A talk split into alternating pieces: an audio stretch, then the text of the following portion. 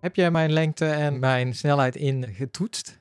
Die Ja, dat heb ik uiteraard even gedaan. Ja. Ik weet niet of ik dat ook zo publiekelijk Ja, mag delen. en allemaal, daarna die van mij ook.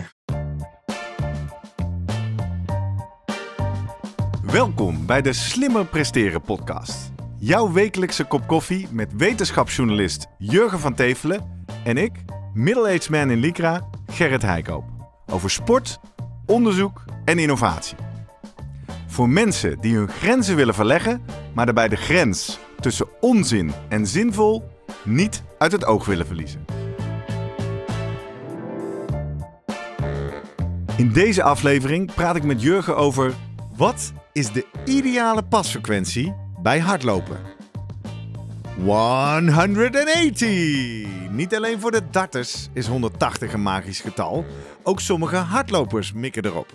Levert een pasfrequentie van 180 stappen per minuut inderdaad de beste loopprestatie en de minste blessures op? We vragen het onze special guest, bewegingswetenschapper Loek Vossen. Voordat we beginnen, nog even drie dingen om aan te denken als jij zelf ook slimmer wilt presteren. Nummer 1. Druk nu gelijk even op abonneren, zodat je altijd direct in de gaten hebt wanneer er een nieuwe aflevering online komt. Nummer 2. Weet dat je Jurgen en mij ook kunt boeken voor jouw volgende bijeenkomst als spreker of presentator. Neem gerust eens contact met ons op via de contactgegevens hieronder. En 3. Deze podcast wordt geproduceerd en gesponsord door Live Online Events. Serieus goede content rondom jouw congres of event. Check www.loe.tv voor meer info. Jurgen, Hey, Gerrit. goedemorgen. Goedemorgen. Steek jij die microfoon eens aan je kin, dan ben je ook goed te verstaan. Want we hebben weer een mooie aflevering over een onderwerp waar het vaak over gaat bij hardlopers. Zeker. De Want ideale Ik pasfrequentie. kom het nog eh, geregeld tegen. Ook als ik zelf eh, hardlooptraining geef. En, eh, Ja, het is een soort algemene wijsheid. Hè? Ja. De beste frequentie is 180 stappen Ja. per minuut. en ik doe het helemaal niet goed. Nee, Sinds ik die Garmin heb en daar eens op kijk. Dan zie jij. Ja, eh 150, 155. Ik heb bij even opgezocht 10 kilometer in Rotterdam. Wat eh, voor mij een redelijk snelle tijd was, was. ja. 47 minuten en nog wat. Ja, 162. Ja, Ja. jongen, jongen. Foei, dus er foei, valt foei. nog heel wat te winnen, zou ja, je denken. Ja, nou, dat zou ik dus niet denken. Want toen jij dit onderwerp agendeerde en onze gasten naar voren bracht, was Ja. het eerste wat ik zei. Hoezo?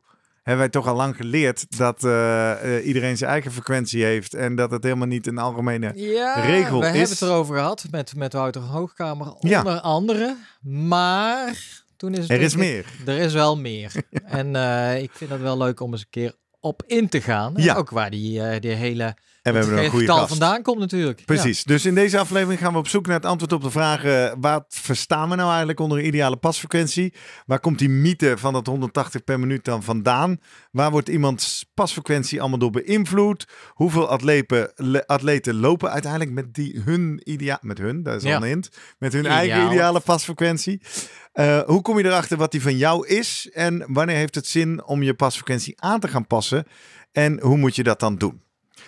Jurgen, er zijn twee leuke aanleidingen voor deze Ja. aflevering. Laten we even beginnen bij onze gast. Want hij is al bij ons, hè? Goedemorgen Eindhoven. Goedemorgen. Luc. Hey, Loek Vossen, fijn dat je te gast bent in de Slimmer Presteren podcast.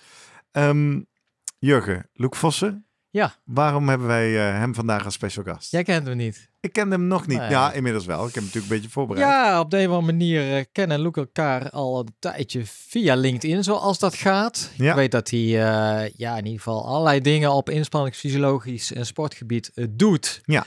Die mijn interesse ook hebben. En één daarvan was in ieder geval dat hij een artikel had geschreven over de optimale of ideale pasfrequentie cadans. Ja. En eh, toen ik dat las, toen dacht ik, eh, ook vanuit Sportgericht, waar eh, het blad voor trainers, coaches, fysiotherapeuten, waar ik tegenwoordig in een redactie zit. Nou, volgens mij is dit een heel geschikt onderwerp om eens een Nederlandstalig artikel voor te schrijven. Dus toen heb ik Luc benaderd. En, en als begeleidende redacteur, zeg maar, eh, nou, nou ja, de puntjes op de i gezet, zeg maar, da- naar die vertaling uiteindelijk naar het blad toe. En hij heeft een mooi artikel over geschreven, waarin eigenlijk ja, alle historische feiten, wetenschappelijke studies, et cetera, rondom het onderwerp uh, op een uh, rij zijn gezet. Mooi. En ik vind dat uh, ja, de lezers kunnen, moeten dit eigenlijk ook eens een keer horen. Van horen, hè? Ja, ja, precies. We vertalen het papier naar audio. Luke, wat vind jij, want je doet veel meer, maar we zoomen vandaag met jou in op die uh, ideale pasfrequentie. Wat vind jij zo interessant aan uh, het onderzoeken? Hè? Je, ik lees in het artikel meer dan 37 papers, geloof ik, heb jij gelezen over dit onderwerp. Wat, wat fascineert jou daaraan? Uh, ja, goede vraag. Ik ehm, was zelf eigenlijk in voorbereiding op een hardloopwedstrijd.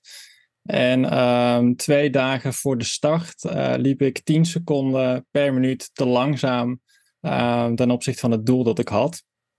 Dus ik dacht, uh, vraag op Strava even of mensen nog tips hebben om binnen twee dagen uh, die 10 seconden eraf te schaven.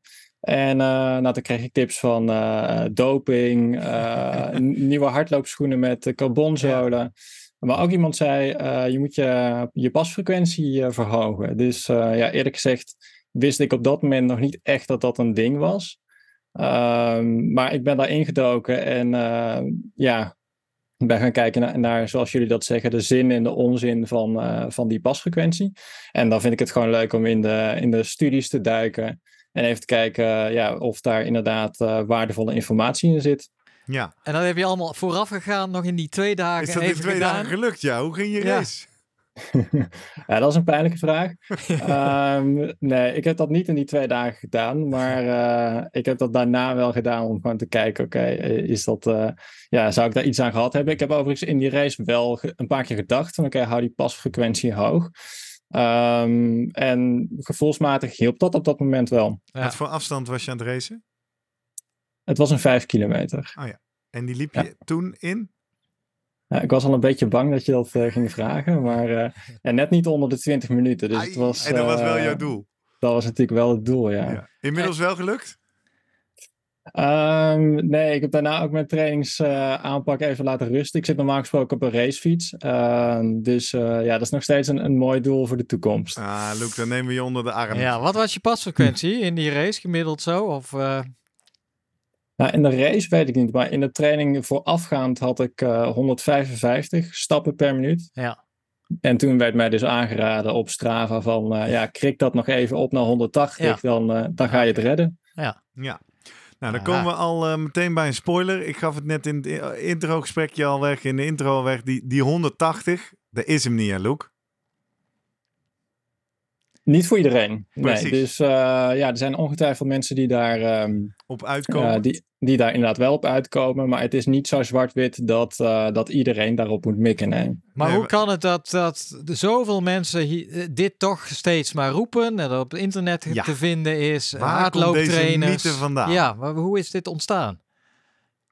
Ja, het is een beetje van voor mijn tijd, moet ik zeggen. Maar ik heb begrepen dat um, uh, hardloopgoeroe Jack Daniels in zijn boek heeft geschreven dat, um, dat hij eigenlijk tijdens de Olympische Spelen van 1984 uh, is gaan tellen. Hoeveel stappen zetten die uh, Olympische sporters?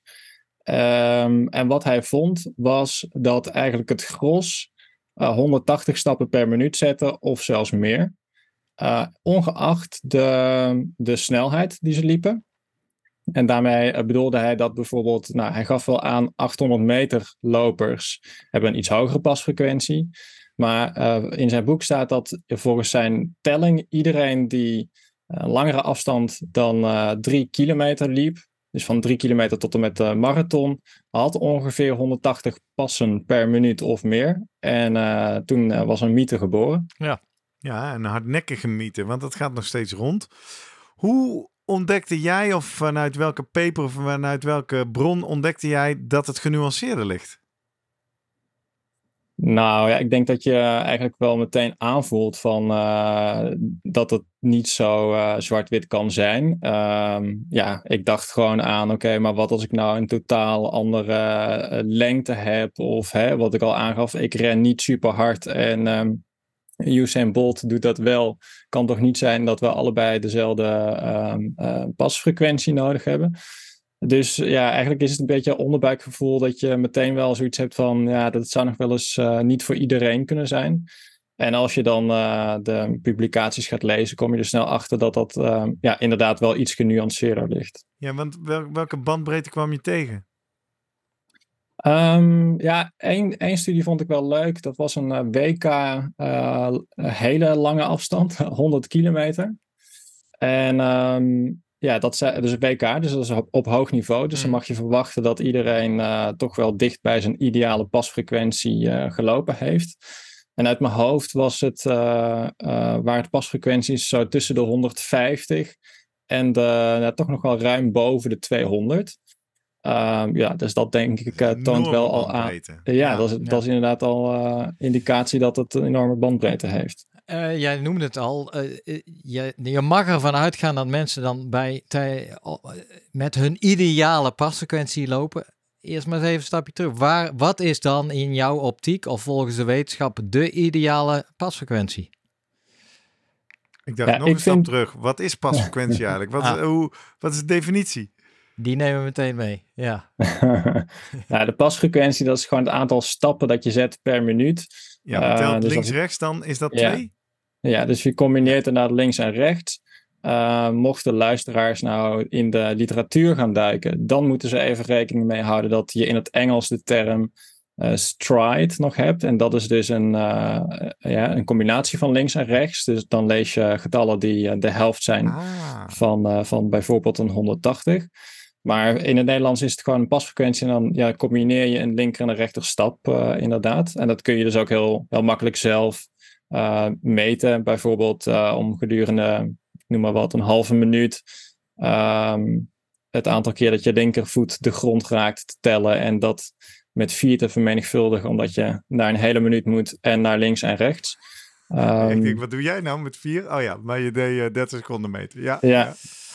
Maar de meeste, en de meeste horloges hebben tegenwoordig, die zijn uh, wel betrouwbaar genoeg, denk ik. Dat kunnen ze wel aan waarschijnlijk, toch? Of zit daar, uh, kun je daar ook niet blind op afgaan?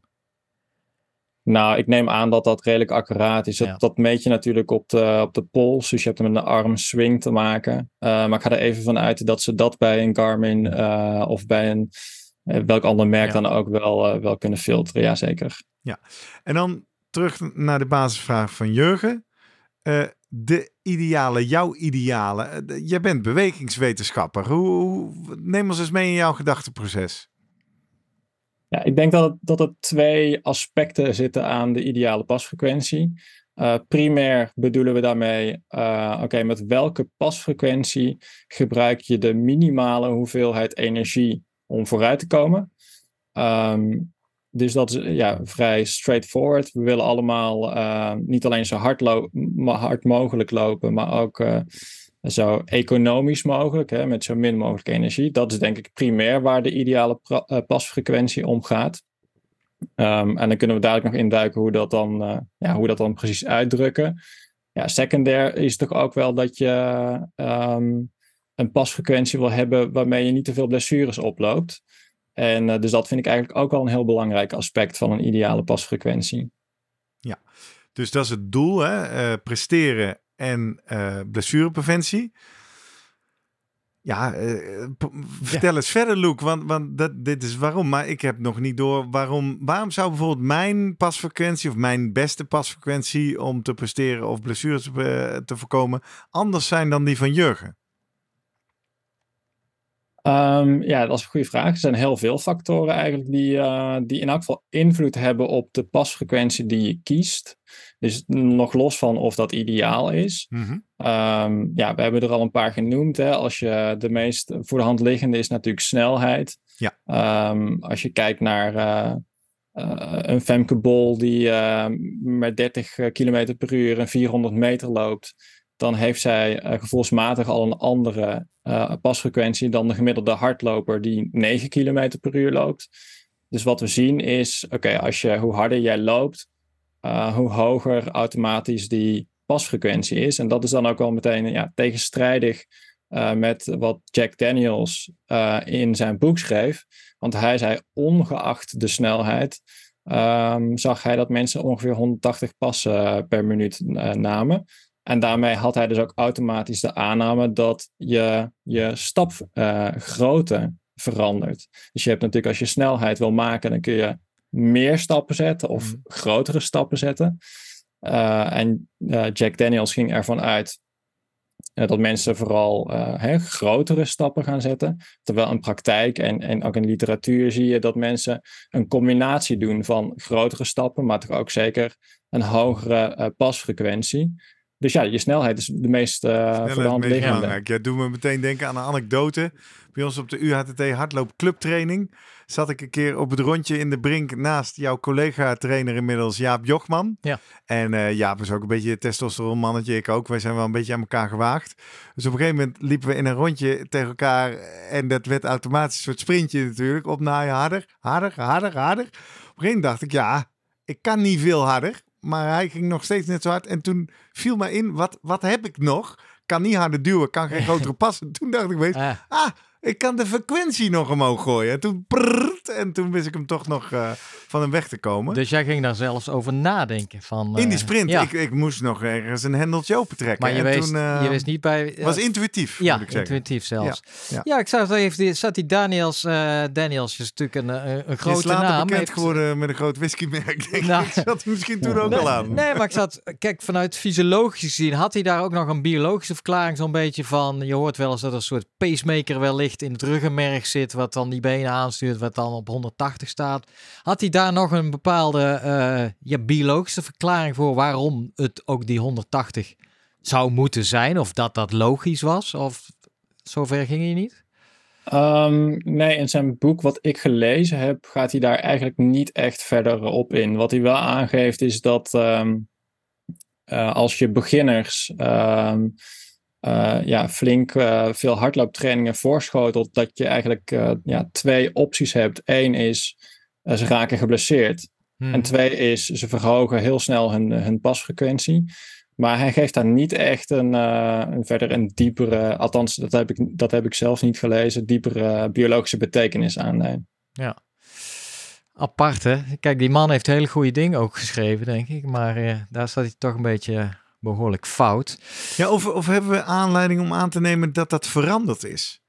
Kan het zo zijn geweest dat dit in de jaren tachtig wel zo was en onder invloed van ja. meer trainen, slimmer trainen? Nou, de, de, de invloed van de schoenen is dat natuurlijk ja. pas van de laatste jaren. Blessurepreventie inderdaad. Zijn, uh, zie ja. jij uh, in, in ofwel je opleiding als bewegingswetenschapper of je onderzoek wat je speciaal voor dit stuk hebt gedaan, Loek, nog aanleiding om aan te nemen dat, er, dat die inzichten ook veranderd zijn?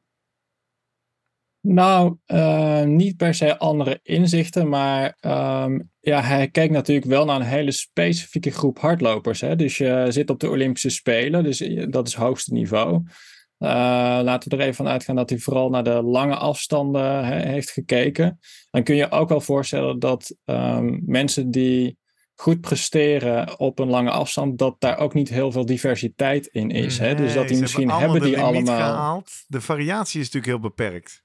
Ja, dus misschien hebben ze allemaal ongeveer dezelfde lengte. Ze lopen allemaal ongeveer even hard, even uh, hetzelfde gewicht, ik noem maar wat. Ja. ja, en dan zou het best nog wel eens kunnen zijn dat hij het helemaal wel bij het uh, rechte eind had, het juiste eind. Maar wel voor een hele specifieke groep. Ja. ja. Ja, vind ik een mooie nuance. Ja, zeker. Want dat zegt ook al meteen, of dat, ja, je, je noemt een aantal factoren, heb jij al in jouw artikel benoemd. En inmiddels snelheid, zei je net al. Ja. Maar je had het ook over lichaamslengte. Uh, even in het kort, welke factoren ja, bepalen allemaal uh, of hebben hun invloed op die, die pasfrequentie waarmee mensen lopen? Ja, ongeveer 50% um, van je pasfrequentie wordt, wordt um, nou, verklaard eigenlijk door snelheid en beenlengte, is gevonden in de literatuur. Mhm. Ja, aan de ene kant zou je kunnen zeggen, oké, dat is een behoorlijke uh, portie. Aan de andere kant zou je ook kunnen zeggen, oké, er blijft nog steeds 50% uh, variatie over. En dat zit hem dan in zaken als uh, je niveau. Dus hoe getrainder je bent, hoe hoger je zelf gekozen pasfrequentie is, maar ook je ideale pasfrequentie, onafhankelijk van snelheid. Um, en andere zaken zijn uh, ja, de hoeveelheid ervaring. Dus mensen die meer ervaring hebben, hoeven niet per se een hoger niveau te hebben, maar hebben wel langzaam maar zeker een hogere pasfrequentie. Uh, en datzelfde geldt bijvoorbeeld ook voor leeftijd. Een 40-jarige uh, zet gemiddeld uh, ruim twee passen per minuut meer dan een 30-jarige. Nou. Ja. En zijn deze relaties ook allemaal om te draaien? Als in, als je geforceerd je pasfrequentie wat verhoogt, wordt je niveau dan ook beter? en je leeftijd ouder? Ja, dat gebeurt natuurlijk vanzelf. Maar uh, in relatie tot die uh, parameter niveau? Um, ja, het is, zou, je, zou je misschien wel zo kunnen stellen. Um, omdat, je, omdat toch wel is aangetoond dat met name ongetrainde hardlopers um, ja, er toch wel op, qua prestatie op vooruit kunnen gaan als ze hun pasfrequentie verhogen. Dus in die zin ja, zit daar wel een kern van waarheid in. Ja. Nou, dat vind ik een mooi bruggetje naar uh, de tweede aanleiding voor deze aflevering. Zullen we die even pakken? Goed. Uh, want de eerste aanleiding was natuurlijk jullie werk samen, of nou eigenlijk Loekse werk, onder jouw uh, begeleiding als redacteur voor het blad Sportgericht. De tweede aanleiding viel ons eigenlijk vlak voor deze opnames binnen, Loek. We hebben hem ook met jou gedeeld. Dan kun je even meelezen. Um, een fantastische mail van Esther. En Esther, ik moet er erg om lachen, maar niet omdat ik jou of jullie uitlach, maar omdat ik er heel veel in herken. En omdat ik het feit dat je ons dit zo mailt ook een soort van super grappig vind, want het wordt een soort uh, beste Mona-mail. Luister mee. Esther schrijft: Mijn man luistert graag naar jullie podcast en tips. Vaak zet hij deze aan in de auto en wil hij een stuk laten luisteren. Dit vind ik al een grappig beeld. Kijk, schat, hier, luister. Vind ik mooi, man van Esther. Um, nu hebben wij een repeterende discussie al twee jaar over de data-analyse van hardloopsessies. Wellicht kunnen jullie hier wat wijsheid over delen. Nou, dan komt wat achtergrondinformatie. Mijn man is 43 jaar, net zo oud als ik dus, is twee jaar geleden begonnen met hardlopen en iedere maand loopt hij 3,5 kilometer verder dan de maand daarvoor. Jurg, heb jij al uitgerekend waar die nu dan is?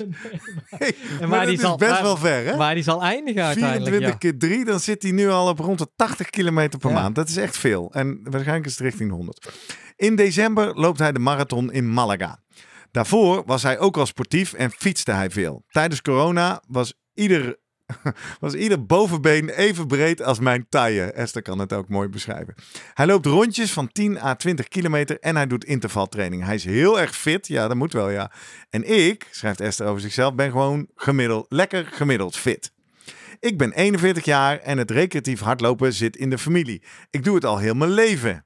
In tegenstelling tot natuurlijk die laatste twee jaar van haar man. Er zit een verschil in fanatisme. Ik loop voor de lol en om fit te blijven een rondje van rond de 4, 4 tot 5 kilometer twee keer in de week. Ik loop op gevoel, wat fijn voelt en niet gehinderd door enige kennis of ambitie om sneller en verder te lopen. Dit herken ik ook al. Dit is hoe het hier thuis gaat. Hè? Esther ben ik. En uh, nee. nee. nee. maar ook met mijn Joël gaat dit zo. Hè? Die loopt ook uh, één of twee keer in de week een rondje. Wat ik dan ook interessant vind, Esther. Ik weet niet of jij dat ook doet. Maar jo Joël gebruikt ook niks aan data. Maar die vindt dan ook iets om zich daarin te wentelen. Hè? Die is daar dan heel trots op tegen iedereen. Zo, nou, ik loop gewoon zonder horloge en gewoon voor de lol. Alsof dat een tegenstelling in elkaar is. En op de tennisschoenen, ja, denk ik dan. Herken ik niet. Nou, nu het probleem. Mijn lieve man, schrijft Esther, analyseert met de beste bedoelingen mijn data van het hardlopen. En daaruit komen steeds dezelfde twee adviezen. 1. Je cadans is veel te hoog en niet efficiënt. Hé, hey, dat is grappig. Je cadans is veel te hoog, zegt haar man. En niet efficiënt. Je zou met minder moeite veel harder kunnen lopen, wat ook fijner zou voelen. 2. Je hartslag is bijna altijd laag en wordt pas na een kilometer hoger. Vrij vertaald, je zou harder moeten werken tijdens een training. Ben ik niet eens met de man van Esther en is ook een onderwerp wat even niet in deze podcast past, denk ik. Mijn antwoord erop is eigenlijk altijd hetzelfde. Ik ben een vrouw, ik ben 1,63, ik heb korte pootjes, maar kleine stapjes. Mijn hartslag in rust is ook veel lager dan die van hem. Je kan mijn data niet vergelijken met die van een man van 1,84 meter. Nou, hier ga jij op aan, Luke. Maar nu komt de vraag. De vraag. Heeft hij misschien, tussen haakjes, na twee jaar discussie hierover, toch gelijk? Of, toen moest ik echt heel hard lachen, moet ik hem ontvrienden bij Garmin en lekker blijven lopen zoals het gaat? Nou, en dan hebben we nog wat data. Luke, die heb je ook gezien. Uh, geen snelheid. Luke, kom er eens in. Wat dacht jij toen je dit las? Ja, allereerst natuurlijk een prachtige discussie. mooie mail, hè? Ja, ja ik zie het helemaal voor me. Ja, en, uh, en terecht. Ik vind het uh, ja, leuk om te zien dat ik niet de enige ben die uh, ook in die data zo kan duiken en daar oneindige discussies over kan voeren. maar wat ik het meest, um, ja, wat mij het meest opvalt, is dat haar man dus aanraadt om de pasfrequentie te verlagen. Ja. En ehm, ja, dat is eentje die ik nog niet zo vaak heb gehoord. Nee. nee En ik geef jou een voorzet, want ik heb jouw artikel gelezen. Daar zeg jij iets over, kan je loopfrequentie ook te hoog zijn? Kom er maar in, Luke. Ja, ik denk, ja, uiteraard kan dat, want je kunt natuurlijk uh, heel sterk overdrijven.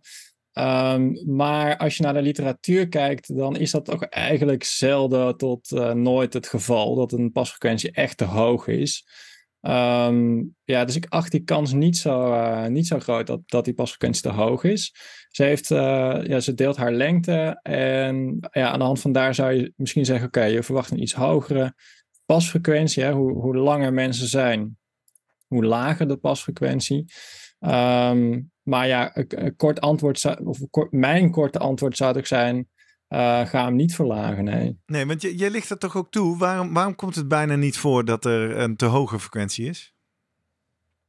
Um, ja, in het, in het algemeen uh, kiezen zowel ongetrainde als getrainde een stapfrequentie die juist net iets te laag is. En in sommige gevallen zelfs best wel grof te laag. Um, maar ja, maar te hoog kom, je, kom je gewoon nee, niet Dus je zegt, als je, als je intuïtief gaat lopen, wat Esther ook beschrijft wat zij doet, en dat zeg jij niet alleen, dat zei Wouter Hoogkamer, de mhm. onderzoeker uit Amerika, daar ook over. Hè? Het lichaam zoekt zijn eigen meest efficiënte vorm om te bewegen. Als je het maar genoeg traint en variatie aanbiedt. Hè? Dus dat is even de disclaimer. Een ongetrainde loper heeft natuurlijk wel wat prikkels nodig. Uh, Esther loopt al haar hele leven. Dus de kans dat zij intuïtief te hoog zal zitten, zeg jij eigenlijk op basis van wetenschap en redeneren is nul. Die acht ik eh, inderdaad heel klein. Als je kijkt naar, uh, naar Esther is niet onervaren, maar laten we dat er toch ook even bij pakken. Als je kijkt naar onervaren hardlopers, moeten ze gemiddeld ruim 14 stappen per minuut ex, uh, ja, extra zetten om uh, op de ideale pasfrequentie uit te komen. Voor zichzelf, hè? Ja. Voor, ja, voor zichzelf. en ervaren lopers moeten nog steeds ruim vijf stappen per minuut extra gaan zetten om op de ideale pasfrequentie te komen. Uh, dus ongeacht... zuiniger dan, hè? hebben we het nog steeds ja. over. Ja. Ja, exact. Dus ongeacht of ze zichzelf ervaren of onervaren acht, Um, ja, blijkt uit de wetenschapsdata dat, uh, dat de kans eigenlijk altijd groter is dat je meer stappen moet zetten in plaats van minder. Zou het niet, uh, ik vermoed dat uh, de man van Esther, zijn naam wordt eigenlijk niet, oh je wordt wel genoemd, is Sander. De, man, de man van, de man van Esther, Sander. zou het niet zijn dat Sander wellicht toch die 180 in zijn hoofd heeft en die ziet in haar data lekker ja. 195, 200. Luke, herhaal nog één keer, wat is de bandbreedte die jij tegenkomt in ideale pasfrequenties van mensen? Ja, op het hoogste niveau, dus op een WK, zie je gewoon tussen de 150 en de ruim boven 200 stappen per minuut. Exact, exact. Ja. Kan gewoon, hè? Kan gewoon 200 dat het jouw ideale pasfrequentie is. Ja. Luke, uh, dan ben ik toch benieuwd als zelfs de ervaren lopers toch nog net te, ja, veelal te laag zitten. Nou, vijf passen heb je het uiteindelijk over. Ja, kun jij, is er een schatting van hoeveel hardlopers eigenlijk echt wel op hun ideale uh, pasfrequentie lopen. Is dat wel, is dat, nou ja, gebeurt dat überhaupt wel, denk je dan? Ja, als je kijkt naar dus de ideale pasfrequentie als in de meest energiezuinige pasfrequentie, eh, dan blijkt inderdaad dat uh, eigenlijk bijna iedereen iets meer, op zijn minst iets meer passen zou moeten zetten. Mm Um, ja, het zou natuurlijk wel kunnen dat er nog andere redenen zijn om uh, toch iets lager in de pasfrequentie te zitten. Uh, ik heb die redenen overigens niet gevonden. Um, maar ja, als je puur kijkt naar uh, energiezuinigheid, dan lijkt het inderdaad alsof vrijwel niemand spot on zit. Ja. Um, maar ervaren lopers toch wel veel dichter bij hun ideale pasfrequentie dan onervaren lopers. En dat is best wel, vind ik toch wel eh, ja, uh, intriguing om het in het goed uh, Nederlands uit te... interessant. interessant, omdat je natuurlijk, wij leerden onder andere van Wouter Hoogkamer, volgens mij heb ik het zelf ook, om, verkondig ik het heel vaak, van het lichaam streeft uiteindelijk naar efficiëntie. Maar dat doet het dan toch niet helemaal perfect als het om eh, hardlopen gaat. Ah, precies. Maar dan stop ik mijn vraag erbij, Jurgen. Want ik zat me even af te vragen, deze ideale, persoonlijk ideale of meest energiezuinige frequentie, hoe is dat onderzocht, Loek? Weet je dat? Hoe meten ze dat? Gaan ze dan iemand de hele tijd in stapjes en dan met ademgasanalyse? Of hoe, hoe is dit bepaald? Ja, dat wordt inderdaad met uh, ademgasanalyse bepaald. Hè? Dus je meet de hoeveelheid zuurstof die iemand uh, inademt uh, op een bepaalde hardloopsnelheid. En daarbij ga je ervan uit dat die hoeveelheid zuurstof dat die, ja, direct gekoppeld is aan de hoeveelheid energie die je verbruikt op dat moment. Hè? Om vetten en koolhydraten te verbranden heb je uiteindelijk zuurstof nodig. Mm. Um, dus als je uitgaat van een uh, ja, directe koppeling, dan kun je stellen hoe meer zuurstof je nodig hebt, hoe meer energie je nodig hebt op een bepaalde uh, snelheid. Ja, ja. Daar zitten overigens wel nog een heel aantal haken en ogen aan zo'n meting. Um, een hele simpele is dat je natuurlijk ook zuurstof nodig hebt uh, ondanks dat we nu gewoon op de bank zitten. Dus dat heeft helemaal niks te maken met je, uh, je inspanning. Hè? Dus je hebt ook een soort van basale hoeveelheid zuurstof nodig. Dus daar moet je voor corrigeren. Um, ja, er zijn nog wel wat meer redenen waarom zo'n meting misschien uh, ja, ook niet spot on is. Um, dus dat is de manier hoe je het meet. Ja. En dan is, het, uh, ja, dan is de vraag natuurlijk, hoe kan het dat mensen niet uh, perfect op de meest energiezuinige uh, pasfrequentie uitkomen? Ja, en dan zie je toch wel dat die pasfrequentie, die zit er vrij fors nog af en toe naast. Zelfs bij ervaren lopers. Hè. Ik zei al, soms ruim, of gemiddeld ruim, ruim vijf stappen. Mm -hmm. Maar je moet natuurlijk uiteindelijk kijken naar hoeveel scheelt het in energie als ik wel op de juiste pasfrequentie ga lopen. En ja, dan moeten we gewoon eerlijk toegeven dat het zeker voor ervaren lopers ook niet zo heel veel uitmaakt of ze nou die vijf stappen meer uh, of minder zetten. Nee. Nee, want dan praat je over uh, een procent, misschien iets in, uh, nou ja, nou, en het, het minimale winst die je kan lastig. halen. Ja. Ben ik al een ervaren loper? Nou, medium ervaren vind ik loper. Wel, zeker. Ja. Maar het lijkt me lastig als ik er nu praktisch over nadenk om quote-unquote bij dezelfde snelheid een hogere pasfrequentie aan te houden. Want ik denk wat er gebeurt als ik actief ga denken, ik moet een wat hogere pasfrequentie geven, dat ik automatisch harder ga lopen. Ja, dat is inderdaad wel wat je, wat je vanzelf bijna gaat doen. Dus je moet daar uh, goed op letten. Je moet zowel je snelheid in gaten houden als je, als je pasfrequentie. Kun je bijvoorbeeld doen met um, hè, een metronoom. Uh, misschien wel het liefst op de loopband, omdat je dat echt goed kan controleren en op die manier uh, ja, goed kan, uh, kan trainen. Um, maar je dat bedoelt zeker... dat je de, de loopband laat je op vast snelheid staan en je gaat zelf gewoon actief meer passen. Ja, precies. Wat, Ja, wat je dus in feite dan doet, is je paslengte verkleinen, toch? Dat is de, daar, zit, daar zit de counterpart. Ja, precies. Dus je gaat kleinere pasjes zetten. Ehm, ja, waarschijnlijk ga je je voet iets meer eh, eh, onder het lichaam plaatsen in plaats van voor het lichaam. Dat zou ook zeker een factor kunnen zijn die in elk geval blessures ehm, doet voorkomen. Maar ook, ja, je kunt je voorstellen dat als je je voet te ver zet, dan rem je dat, dat lichaam eigenlijk elke keer af. Ehm, dus je zou zelfs nog een stap verder kunnen gaan en kunnen zeggen: Oké, deze hele discussie gaat niet over pasfrequentie, maar eigenlijk over eh, stapgrootte. Mhm. Dat is natuurlijk eh, ja, twee kanten van dezelfde, van dezelfde munt. Ehm, maar je gaat dan inderdaad kleinere stappen zetten en jezelf eh, iets minder afremmen. Ehm, maar ook de belasting per stap wordt natuurlijk minder. Ik denk dat je dat wel een beetje kan vergelijken met, eh, met, hard, of, eh, sorry, met, eh, met wielrennen. Hè? Als je een, een lichtere versnelling kiest, dan verdeel je de, de, de, de impact, de power over meer omwentelingen. Dat, Mhm. dat ga je met hardlopen dan, dan ook krijgen. Ja. Ehm, ja, Gebeur, ja, nou ja, je noemt het al. Je kan hem dus aanpassen. Je noemt de me- metronoom bijvoorbeeld. Ehm, en daarbij gekoppeld had je het al over wellicht het voorkomen van blessures. Daar hebben we het nog weinig over gehad. Hoe, eh, ja, hoe, hoe, hoe verhoudt zich tot blessures de ideale pasfrequentie? Is de, wat, wat, weet je, wat ben je daar eh, te weten gekomen? Ja, als je kijkt naar eh, prestatie, dan is het een beetje dubieus of je bezig moet zijn met je eh, pasfrequentie.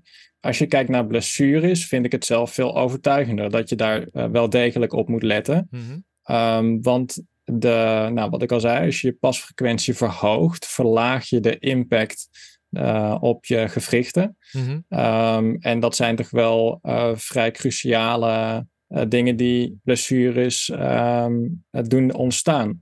Dus wat je wel heel veel terugziet in de literatuur, is dat als je pasfrequentie met bijvoorbeeld 10% verhoogt, uh, dat je dan um, ja, niet alleen indirect of niet alleen direct de belasting verlaagt, maar er ook wel de kans op blessures uh, af doet nemen.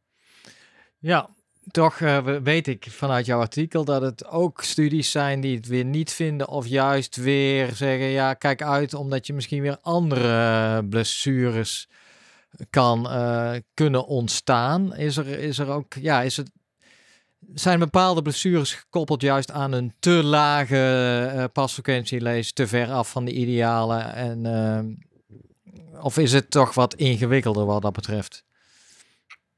Ja, wat je bijvoorbeeld niet zomaar kan zeggen is: oké, ik, ik, kijk naar 100 hardlopers.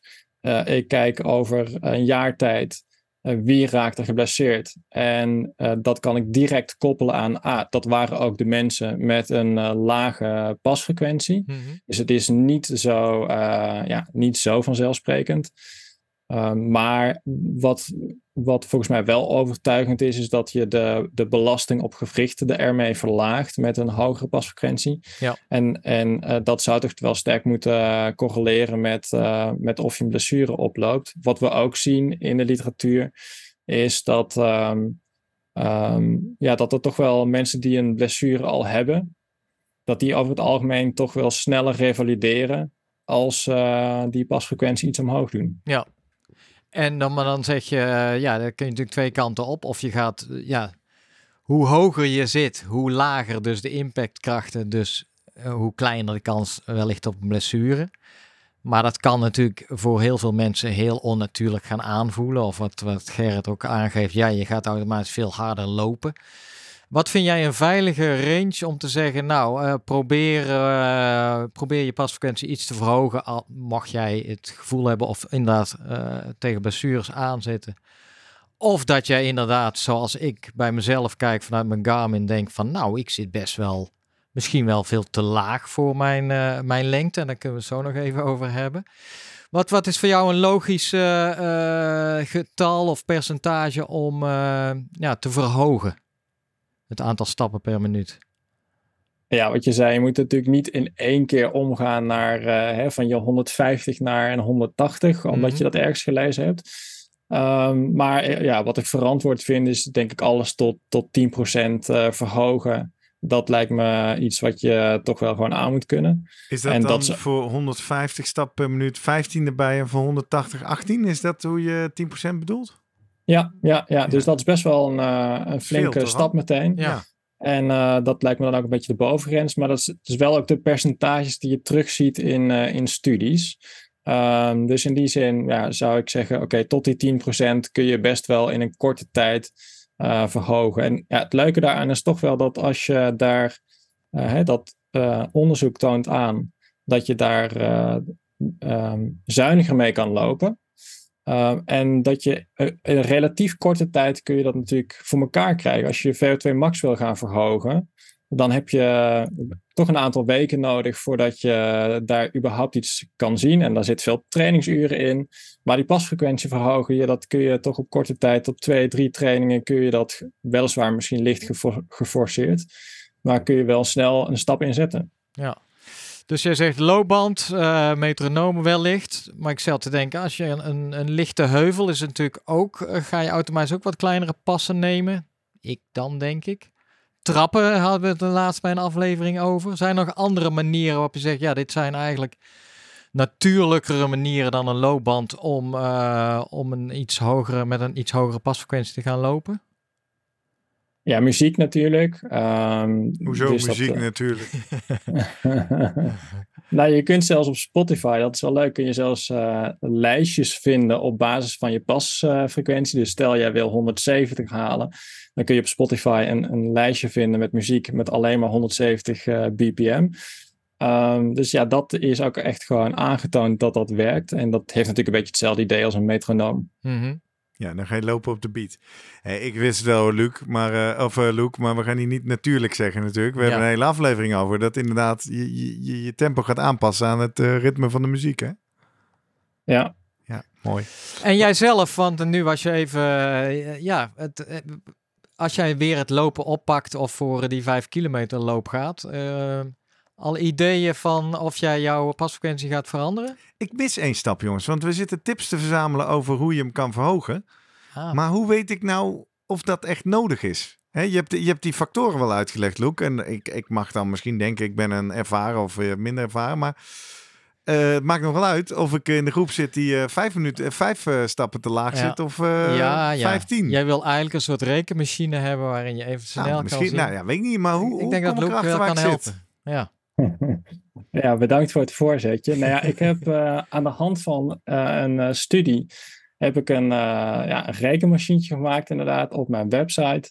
En ehm, daar kun je je loopsnelheid en je lichaamslengte invullen. En daar komt een eh, pasfrequentie uit die ja, gevonden is in een, in een grote groep van eh, 140 eh, hardlopers wat zij dan aan pasfrequentie zouden hebben. Dus af- afhankelijk van jouw snelheid en jouw lichaamslengte, ehm, ja, kun je jezelf eigenlijk vergelijken met een groep hardlopers, getrainde hardlopers, lange afstands hardlopers.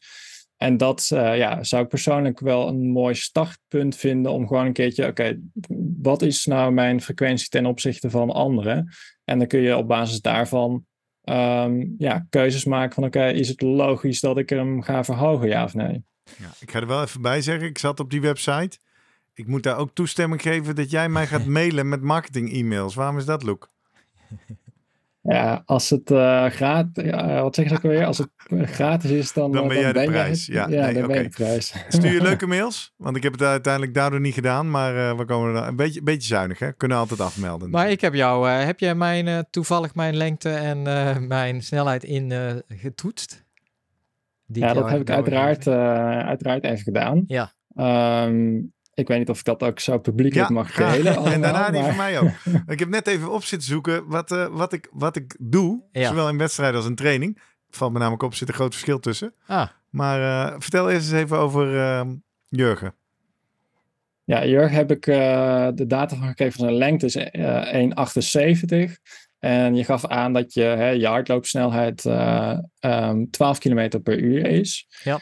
En als ik dat eh, in, die, in dat rekenmachientje gooi en dus vergelijk met een grote groep eh, andere hardlopers, Mhm. getrainde eh, hardlopers, dan eh, zouden zij 158 stappen per Oh, minuut zetten. Hmm. Kijk eens, Jurgen. ja, maar waar begon ik mee? Ik zit eigenlijk heel... je zit er, nou, ja. wat zei Luc? Je zit er ongeveer 5 tot 8 Ja. stappen onder. Oh, nee, maar dat is eh, nou fijn te horen. Kortom, goed. ja, Ja, maar ja, 12 km per uur, Jurgen. Je loopt gewoon veel te langzaam. ja. hoezo? Het, is, niet je doel- is Je het moet gewoon harder na- lopen. na afloop van de race van, eh, ja, eh, ja, heb je lekker gelopen? Nee, hoe hoog was je pasfrequentie? Ja. Luc, heb je de rekenmachine openstaan? Zeker. Gooi er eens in 1,79, 15 km per uur. Ik dacht dat je 1,80 was. Nee, net niet. Als ik op het, ja, met die dikke zolen wel. Ja, Ja. hey, maar Luc, dat maakt dan toch knijten veel uit? Of ik 4 centimeter zolen onder mijn voeten doe of niet? Dat kunnen we zo wel even. Oh, dan kunnen we zo even kijken hoeveel het uitmaakt. Ja. Ja, dus jij geeft aan 1,79 eh, lichaamslengte en 15 km per Ja. uur. Als ik dat eh, vergelijk met eh, de groep hardlopers, dan komen zij uit op een cadans van eh 161. En jij, Gerrit? Wat, ik heb eh, net even zitten kijken, daarom was ik net even of, eh? In mijn laatste 8, 9 races, als ik race, dan loop ik, ik vind het wel knap, want de bandbreedte is drie eh, stappen gemiddeld. Tussen de 183 en de 186 stappen per minuut in de race. Heb je muziek op staan eigenlijk? Nee, dan? in de race heb ik natuurlijk geen muziek op staan. Dit zijn wel veel triathlon races. Nee, ook Ja. die vijf kilometer eh, in Amsterdam laatst. En ehm, als ik train, als ik rustige duur doe, dan zie ik dat die gemiddeld eh, meestal rond de 175 tot 177 zit. Hm. Maar dat is eigenlijk veel hoger dan jouw eh, calculator voorschrijft, Luke. Hoe moet ik dat nou weer interpreteren? Ja, goeie. Ja, nou, nogmaals, het is op basis van een studie. Dus het is niet per se, ik noem dat in mijn artikel wel een beetje gekscherend, de ideale pasfrequentie. Maar het is ja, waar, waar anderen gemiddeld mee zouden lopen. En ik, uh, ik krijg vaker reacties dat mensen vinden dat het inderdaad wat laag uitvalt.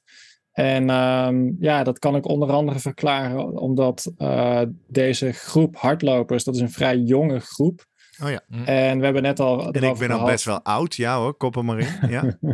nou ja, het gaat echt over uh, gemiddeld, denk ik, een jaar 15. Dus het is echt wel een jonge groep uh, hardlopers.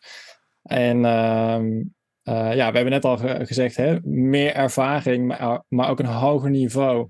Het tilt je uh, pasfrequentie omhoog. Dus ja, persoonlijk zou ik dit meer gebruiken als een soort van ja, ondergrens. Ja, ja, ondergrens, Jurgen. Dus dan moet je nog wel wat omhoog. En wil je nu voor de grap eens invullen als ik niet 1,79 ben, maar 1,83? Want ik stop er gewoon 4 centimeter zool onder.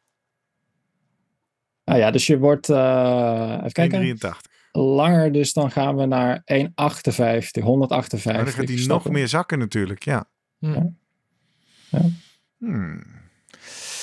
Ja, Maar nu, ik- Jurgen, wat gaan we hier nou mee doen? Ja, nou ja, goed. Ik denk dat iedereen, iedereen die ook nog zijn hartslag misschien mee eh, meet, die kan natuurlijk ook heel simpel voor zichzelf een beetje kijken door. Nou ja, is toch wel, dan moet je denken op een baan gaan lopen hè, en dan eh, dezelfde snelheid. Nou ja, dan kun je ook op je horloge volgen. Gewoon eens kijken en dan variëren met je pasfrequentie en wat je hartslag doet. Dus idealiter zou die dan iets verlaagd worden. En op, de- je zoekt dan eigenlijk bij die snelheid bij de laagste Ja. hartfrequentie. Ja. En dan weet jij dat je op dat moment eh, het meest eh, economisch, ja, energiezuinig eh, loopt. Ja. Loek, ik zit nog even luisteren naar jouw verhaal over blessurepreventie. Je zegt een van de effecten van een pasfrequentie omhoog is een kortere paslengte, waardoor je voet wat meer onder je lichaam komt en minder belast wordt. Ik weet van mezelf dat ik een enorme voorvoetlander ben. Daar doe ik niet eens wat voor, maar dat is zo. Zou dat hier ook mee te maken kunnen hebben? We hebben namelijk ook wel eens van Guido geleerd. Als jij je afwikkeling wil veranderen van hak naar meer voorvoet, moet je dat niet heel bewust gaan doen. Maar moet je gewoon sprintjes gaan trekken, tempo omhoog gooien. Dan ga je vanzelf meer op je voorvoet lopen. Uh, ja, uh, wie ben ik om uh, Guido tegen te spreken? Maar, jij bent Luc Vossen en ook een bewegingswetenschapper. Dus ik ben benieuwd wat jou, of, of, of die dingen bij elkaar horen. Laat ik het zo maar vragen dan. Dus of een kortere paslengte, wat een effect kan zijn van een hogere pasfrequentie. Of dat ook gepaard vaak gaat met een afwikkeling meer vanaf de voorvoet. Of heeft dat niks met elkaar te maken? Uh, ja, daar moet ik even hard op denken. Ik kan me er wel iets bij voorstellen. Ik, maar ik kan me niet herinneren dat ik daar ooit echt een uh, studie over gelezen dat in het heb. Die biomechanische dat, model dat zo ja, is uitgelegd. Die dat inderdaad bevestigt. Maar uh, ja, ik kan me wel voorstellen. Nee, oké. Okay. Maar dan is het antwoord dus voor nu even nee. Ja. ja. Oké. Okay. Hey, dus het antwoord aan Esther en Sander. Esther, blijf maar wel gewoon bevriend met Sander op Garmin. En kom lekker in onze Strava Club zitten. Slimme presteren Strava Club voor vrienden van de show. Luke, met jouw uh, gastschap in deze aflevering heb je natuurlijk ook toegang tot de Slimmer presteren podcast Strava Club verdiend. Hè? Als wielrenner en hardloper. Kunnen we jou mooi uh, virtueel aanmoedigen op weg naar jouw volgende 5 kilometer sub 20 poging. Mooi, ja kijk, daar doen we het voor, dankjewel. Ja, daar doen wij het ook voor. Um, dus Esther en Sander blijven vrienden. Sander houdt wel op met tegen Esther zeggen je pasfrequentie moet omlaag, ja. want dat is waarschijnlijk helemaal niet aan de hand. Verder gaan we dus als algemeen onszelf aanwennen, ongeacht wat die is. Iets zo. Kijk eens of je wat omhoog ja. kan krijgen. Dat is bijna altijd goed voor je. Ja. Dat kun je doen met muziek. kun je doen op een band. Hebben we dan, hebben, hebben we dan nog praktische tips gemist, uh, Luke? Om hem te verhogen bedoel je? Nou ja, ja om, om slim met dit onderwerp om te gaan. Um, nou, eh, nee, ik denk dat we het belangrijkste hebben gehad. Dus ik, hè, wat, uh, wat je al zegt, als je zeker voor onervaren lopers uh, zou ik toch wel aandurven om aan te raden dat, dat, dat je hem echt wel iets moet verhogen. Uh, ofwel vanuit blessure perspectief, ofwel vanuit prestatieperspectief. En ook voor ervaren lopers um, ja, is de kans gewoon zeer aanwezig dat je met een paar passen extra iets beter uitkomt. Verwacht daar geen prestatieverbetering, uh, maar misschien wel uh, uit blessurepreventie uh, oogpunt. En um, ehm, ja, het schijnt dat, dat is misschien nog een kleine tip. Het schijnt dat sommige sporthorloges, daar kun je het ook echt als doel instellen wat Hmm. je ehm, pasfrequentie is. En die gaan dan piepen als je daar buiten komt. Dus als je niet wil werken met muziek of een metronoom, maar gewoon een alert wil krijgen als je buiten je doel valt, is dat misschien nog een goede tip. Hele goede tip. Wat ik nog even dacht, ehm, vermoeidheid, hè? Dan worden eh, de, ja, vermoeidheid gaan toch een hoop mensen worden ook langzamer. Zie je dat eigenlijk ook terug in jouw, eh, vaak dan in de pasfrequentie of meer in de paslengte? Dat is één, want daar sluit ik aan. Voor mezelf zit ik wel eens te denken bij een race, je moet toch maar ergens aan denken. Pasfrequentie hoog houden of even omhoog brengen, zeg maar, als een soort trucje. Dus dat kan je ook volgens mij in een training gewoon doen. Afwisselen in het kader van de hele ASM-gedachte is altijd goed. Maar ehm, dus dat, je hoeft daar volgens mij niet specifiek dan echt op te trainen. Maar even aandacht van, nou, ik ga er even op letten. En dan langzamer, zachter. De eerste vraag, wat eh, ja, is die pasfrequentie, gaat die achteruit met vermoeidheid? Zie je dat? Ehm, ja, dat is wel een goede. Dat, dat verschilt een beetje per evenement. En ik heb daar ook niet heel veel eh, studies over gevonden. Maar wel twee eh, elkaar tegensprekende studies. Eh, Eentje ging over eh, een, een maximale inspanning van een uur. Dus daar kunnen mensen zich wel iets bij voorstellen. Dat is Mhm. gewoon een hele, hele zware inspanning. En daarbij bleken mensen automatisch ongeveer twee stappen per minuut minder te gaan zetten richting het einde.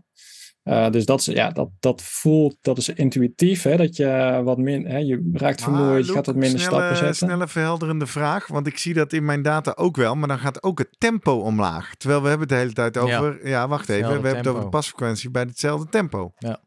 Ja, in dit onderzoek liepen ze op een uh, hardloopband en die was gewoon op een vast tempo ingesteld. Dus daar liep, kon het in dit geval niet, uh, niet aan liggen. Ja. Um, maar een ander onderzoek was, uh, um, het ging over een 24 uur uh, hardloopwedstrijd. Van een hele andere aard natuurlijk. En daar bleken de hardlopers juist net 5% hogere pasfrequenties te hebben aan het einde.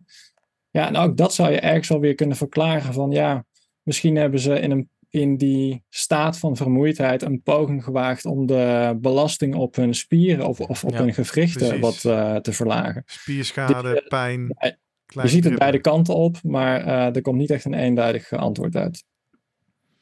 Nou, Helder. gaan we er eh, lekker uit met een eh, Ja. concrete uitsmijter verdevelen. Nou ja, mi- misschien is het ook van, eh, ja, laten we het niet groter maken dan het is natuurlijk. Nee, dat is volgens mij ook sowieso.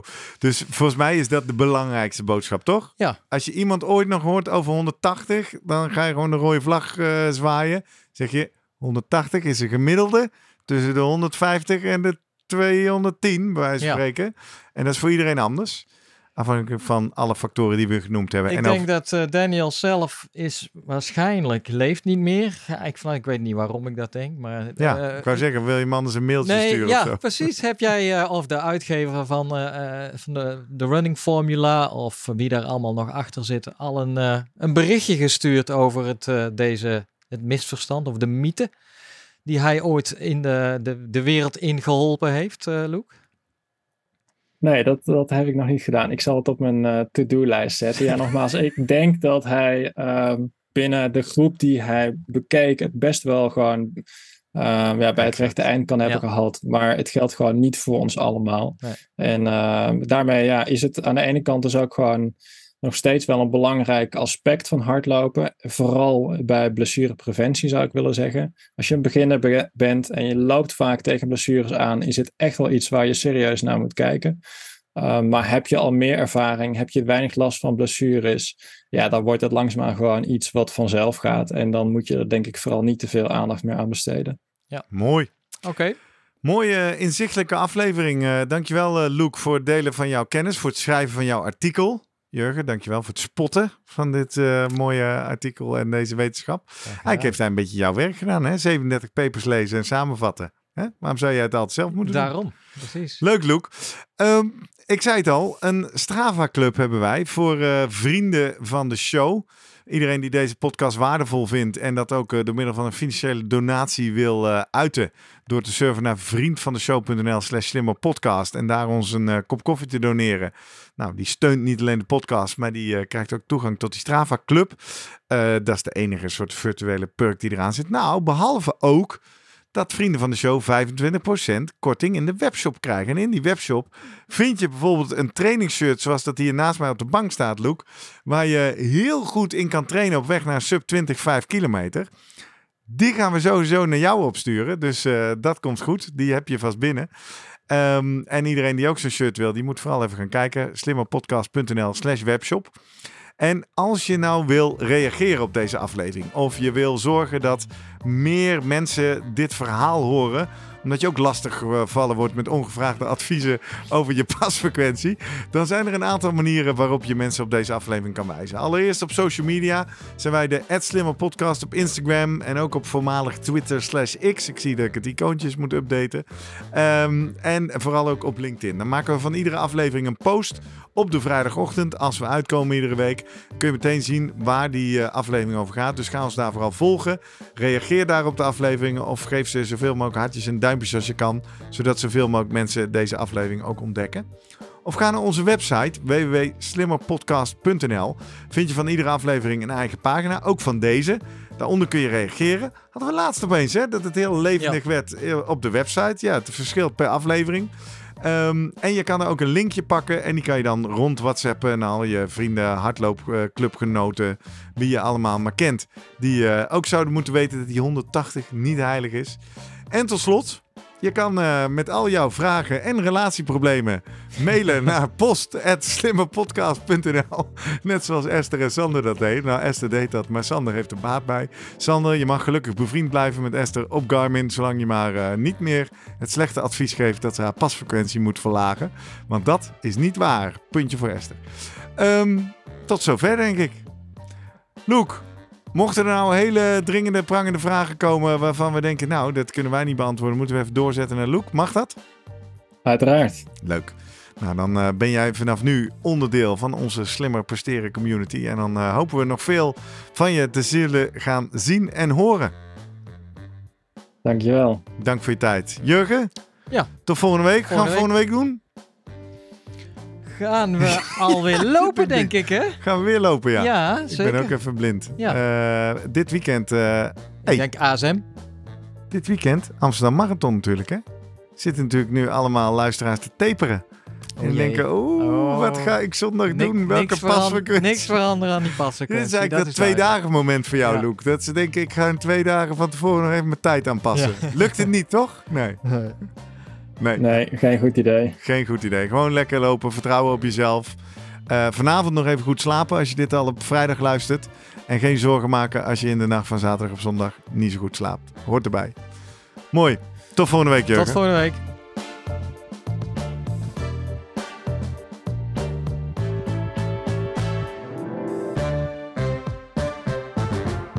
Hey, wat leuk dat je nog steeds luistert. Want met, met al meer dan 150 afleveringen Slimmer Presteren podcast wijzen we je graag een beetje de weg in ons rijke archief. Um, we delen, delen, hier een luistertip waar je nog meer tips kan vinden gebaseerd op de wetenschap om slimmer te presteren bij het sporten. Inspiratie uit de fysiologie, psychologie, voedingsleer en nog veel meer. Jurgen, welke aflevering brengen we deze week onder de aandacht? 24 graag. Ah. Over uh, ketonen.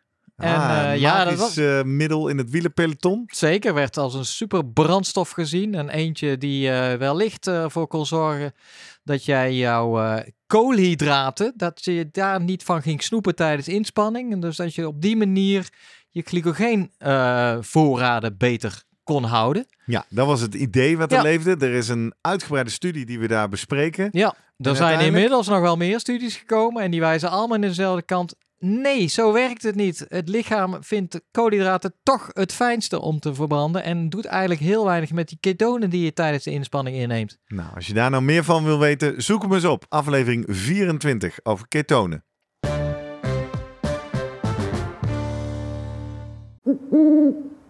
Hey, pst. Voordat je weggaat, denk er nog even aan uilentorenloop.nl. Dan zien we je de eerste zaterdag van juni. Tot dan!